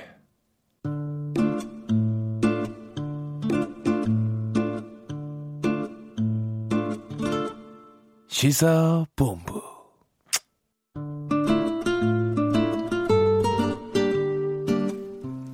아, 최근 자동차 산업 분야에서 광주형 일자리 논란이 뜨겁습니다. 아, 문재인 대통령 정부의 일자리 창출과도 직결되어 있는 문제인데요. 또 반대하는 목소리도 있습니다. 어떤 관점들이 자리를 하고 있는 것인지 권영주 기자의 차차차 시간에 짚어보겠습니다. 오토타임즈 권용주 자동차 전문 기자 나오셨습니다. 어서 오십시오. 네, 어서 왔습니다. 네. 아, 그런 유희 좋습니다. 아, 네. 예. 아주 뭐 말장난은 뭐 선수죠. 네. 아, 본격적인 얘기에 들어가기 전에 네네. 그 KBS에서 이제 보도를 하나 했었는데 고속도로 이용할 때 이제 하이패스 관련된 논란이 지금 있다는 얘기가 좀 나왔었어요. 네네. 하이패스 요즘 많이들 이용하시잖아요. 상당히 많이 이용하죠. 오히려 가끔 보면은 오히려 하이패스 차선이 밀릴 정도로 어. 어, 거의 뭐 대부분 이용한다고 봐야죠. 네. 예. 그런데 그 하이패스를 무단으로 통과하는 얌체족들이 상당히 늘고 있다고 들었습니다. 2007년도에 하이패스 시스템이 처음 고속도로에 등장을 했는데 그 해에 14억 원이 미납이 됐었어요. 네. 근데 그때는 이용차도 그렇게 많지 않았을 때였거든요. 음. 근데 지난해에 얼마였냐면 338억 원입니다. 미납 금액만 그렇죠. 어. 억소리 나죠. 어. 이게 10년 동안 23배가 증가했는데 네. 우리가 보통 20번 정도 마음대로 오가시는 분들을 상습이라고 이름을 붙입니다. 예. 어, 저분은 상습 체납자군요. 음. 그런 분들이 한 11만 대가 되고요. 네. 어, 그분들이 안 낸 돈이 106억 원입니다. 음. 안 내요. 네. 안 내면 안 되는데. 이거를 그럼 무단으로 이제 통과를 하는 것인데 네네네. 이걸 막을 방법이 없어요? 예전에 차단기가 있었잖아요. 옛날에 그 오렌지색으로 차단기가 예. 있었죠. 근데 예. 그게 오히려 사고를 많이 유발했기 때문에 없앤 거거든요. 예. 왜냐하면 그게 빨리 안 올라가서 어. 과속하는 차가 갑자기 급정거를 해버리면 뒤에 오는 차가 추돌을 하니까 그래서 없애버렸는데 어쨌든 지금은 이제 행정이나 형사로 처벌합니다. 네. 어, 이거 안 내면 어, 형사적으로는 죄를 짓는 겁니다. 네. 편의시설 부정 이용죄. 음. 그래서 이제 3년 이하 징역 또는 500만 원 이하 벌금인데 어, 만약에 이제 그럼에도 안 낸다. 아, 그럴 때는 이제 통장 같은 거 압류해 버립니다. 행정 처분할 수 있고요. 네. 지금 900원만 안 돼도요. 음. 고지서 날라옵니다. 어, 문자로도 또 오고 그러잖아요. 네네네. 네. 근데 뭐 깜빡하고 어 나 이거 안 냈는데 당황하실 필요는 없고요. 네. 저도 가끔 그런 경우 있거든요. 음. 차를 가끔 바꿔 타니까 또 잔고가 부족할 때도 있어요. 모를 때. 그렇죠, 그렇죠. 네, 네. 그럴 때는 이제 그 도착지 톨게이트에서 어. 어. 디서 시작했는데 어, 못 내고 나왔다 얘기하면 어차피 요즘 차 번호 인식이 다 되기 때문에 네. 내고 가면 됩니다. 예. 어, 이거 적발돼 반드시 적발되고 안 낼 수 없는 상황이기 때문에 그렇죠. 네. 무조건 내야 돼요. 네. 알려드리는 관점에서 먼저 짚고 네, 네. 좀 가도록 하겠습니다. 아, 이제 광주형 자동차 일자리에 대해서 이제 말씀을 좀 나눠볼까 예, 하는데 예. 이게 뭔지부터 좀 알려주세요. 그러니까 이런 겁니다. 그 지금 우리나라의 자동차 회사 생산 공장의 임금이 비싸니까 네. 생산 쪽에서 좀 원가 부담이 많이 된다. 그렇다면 일자리를 지방 정부가 음. 어느 정도 인프라 투자를 하고 네. 또 임금 보전도 좀 해주고 그다음에 어. 자동차 회사가 제품을 맡기면 예. 잘 만들어서 공급을 해줄게. 어. 이렇게 일자리를 만들면 참 얼마나 좋겠느냐라고 해서 광주에서 제안이 됐던 거고요. 여기에서 자동차 회사가 그렇게만 된다면 우리도 좋겠다 해서 투자 의향서를 제출하면서 지금 이제 어, 가시화됐느냐 아니냐 이 논점에서 지금 논란이 되고 있는 거죠. 그러니까 현대차, 기아차에 납품하는 자동차 부속 뭐 업체 네네. 이런 것들을 그 지방 정부가 네, 만든다고요. 그러니까 쉽게 보면 그 브랜드는 현대자동차고 네. 그 차를 현대자동차가 아닌 제3의 기업이 만들어주는 겁니다. 어. 네, 근데 그 제3의 기업의 대주주는 지방 정부고요. OEM 기업이네요. 그러니까. 그렇죠. 네, 어. 생산 위탁 공장이라고 보시면 됩니다. 그럼 일자리가 얼마나 만들어질까요? 지금 추산하기로는 생산 공장에서만 약 한 3천 개 정도 보고요. 예. 공장에서 자동차 만들려면 부품 회사가 따라 들어와야 되잖아요. 네. 그래서 클러스터를 조성하면 음. 약한 1만 개에서 2만 개까지는 만들어지지 않겠느냐라고 아, 기대를 하고 있는 거죠. 근데 이게 반대하는 곳이 있다면서요? 당연히 자동차 회사 노조에선 반대를 합니다. 아, 현대차 노조, 기아차 노조 이- 이곳에서는요. 그렇죠. 왜냐하면 어, 나중에 그 공장에서 만들어질 물량을 예. 현대자동차 공장에서 만들어도 될 텐데 음. 왜 거기다가 위탁 생산을 주냐? 네. 그건 나중에 우리가 미래에 가져갈 일 물량인데 음. 그걸 미리 다른 곳에 준다는 건 우리는 받아들일 수 없다 해가지고 현대차 노조가 반대 성명도 발표를 했죠. 네. 근데 또 현대차 입장에서는 뭐 투자 의용서를 왜 낸 거예요? 예, 냈죠. 이게 이제 사실 자동차 회사 입장에서도 이 실현 가능성에 대해서는 부정적으로 봅니다. 아 그래요? 예, 예. 이게 왜 그러냐면 되면 참 좋은데 예. 이게 노조 반대는 당연할 거라고 예상을 했거든요. 예. 이제 그럼에도 정치권이 추진을 한다고 하니까 음. 이게 혹시 모르니까 의향이라도 일단 내비쳐 보는 거예요. 네. 근데 만약 정치권이 추진하면 노조는 당연히 공장을 세울 거고요. 음. 그 피해는 기업이 입겠죠. 이제 그러니까 정치권 움직임에 동참한다는 의향을 내비쳐 주면서 동시에 네. 노조가 반대하는 건 우리는 투자만 하니 음. 어, 정치권이 해결을 해라. 어, 당신들이 해결을 하면 우리는 뭐 얼마든지 할 수 있다. 이런 메시지를 싹 보내는 거예요. 그러니까 그냥 쉬운 말로 시체 말로 뭐 간을 본다. 그렇죠. 그러니까 어. 되면 좋으니까 발은 걸쳐 놓되 네. 뭐안 될 것 같아. 하지만 되면 좋으니까 일단 발은 좀 걸쳐놔야 되겠다. 이런 생각으로 투자 의향서를 내비친다고 하죠. 그러면 지금 그 광주형 일자리 관련해서는 지금 그 계획 단계만 있는 겁니까? 그렇죠. 어, 계획- 아이디어 차원에서. 그렇죠. 계획 단계만 있는데도 불구하고 계획이 발표가 되니까 예. 나중에 우리 일자리 없어지는 건 아니냐. 그래서 음. 이제 지금 자동차에서 완성차 노조가 네. 반대 입장을 보인 거죠. 지난번에 한국 GM 문제 때문에 군산 공장이 예. 가동을 멈췄잖아요. 네네. 기존에 있는 인 것을 좀 활용하는 방안은 어떨까 싶기도 그러니까 한데. 이제 이 광주형 일자리 얘기가 나오니까 당장 전라북도에서 나온 얘기가 뭐냐면 광주는 자치단체가 돈 들여가지고 공장을 새로 지어야 되지 않느냐. 예. 그 뭐하러 짓니? 어. 여기 공장이 있는데 네, 네.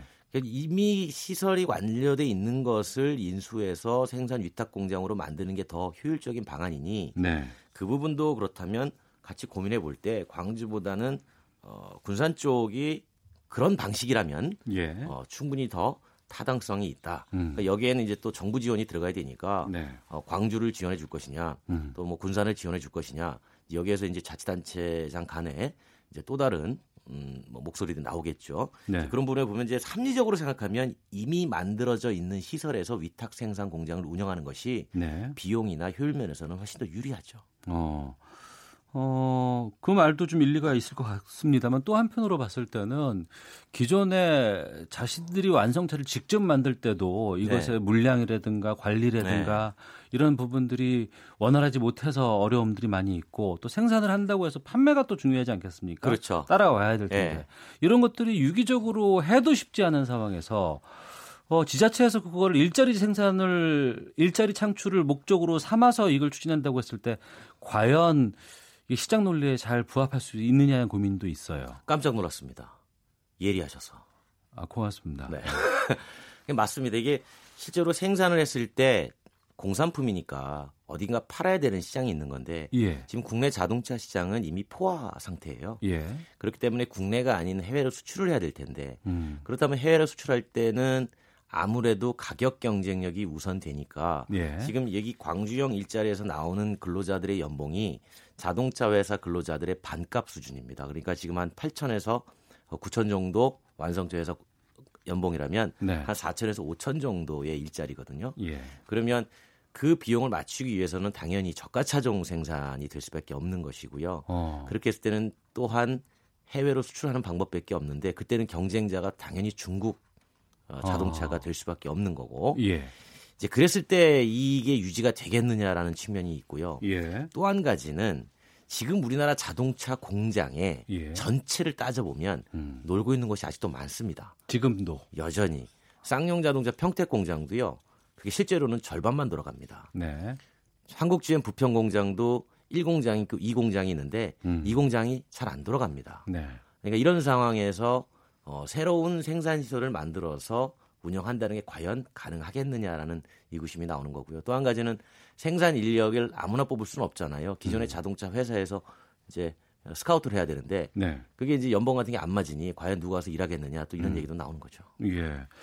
이것이 실행까지 갈 때는 상당히 좀 걸림돌이 좀 많이 있을 것 같기도 하고 또 네. 앞서 말씀하신 것처럼 뭐 노동조합이라든가 예, 예. 여기서의 또 어, 반대도 많이 있고 그리고 이제 부품업체라든가 현재 지금 운영되고 있는 업체들과 또 경쟁도 있기 때문에 좀 어렵지 않을까 싶은 마음도 있거든요. 이해관계자가 너무 많습니다. 어. 그러니까 취지는 참 좋아요. 예. 그러니까 일자리를 많이 만들어서 청년들에게 좋은 양질의 일자리를 제공하자는 취지는 너무나 좋은 건데 이걸 만드는 데 있어 가지고 다 걸린 게 밥그릇이 걸려 있습니다.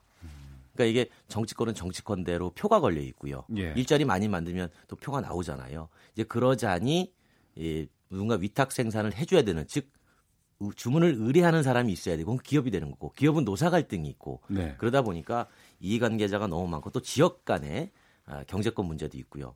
그래서 과연 이게 실현 가능하겠느냐라고 이렇게 딱 보면 네. 긍정적인 전망보다는 부정적인 시각이 더 많은 것도 사실입니다. 어.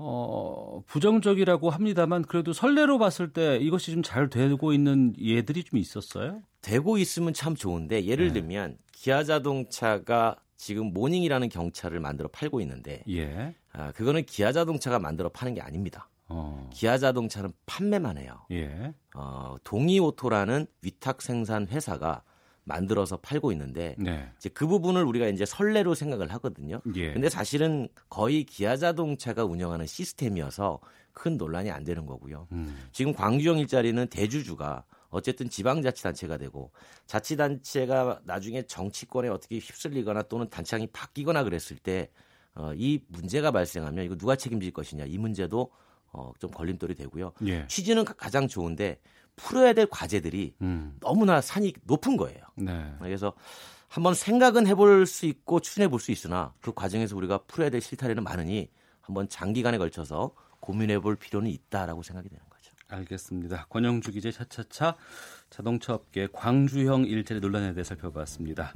오토타임즈의 권영주 기자 와 함께했습니다. 고맙습니다. 네, 감사합니다. 예, 시사본부 오늘 준비한 소식은 여기까지입니다. 저는 내일 오후 12시 20분에 다시 인사드리겠습니다. 내일 뵙겠습니다. 안녕히 계십시오.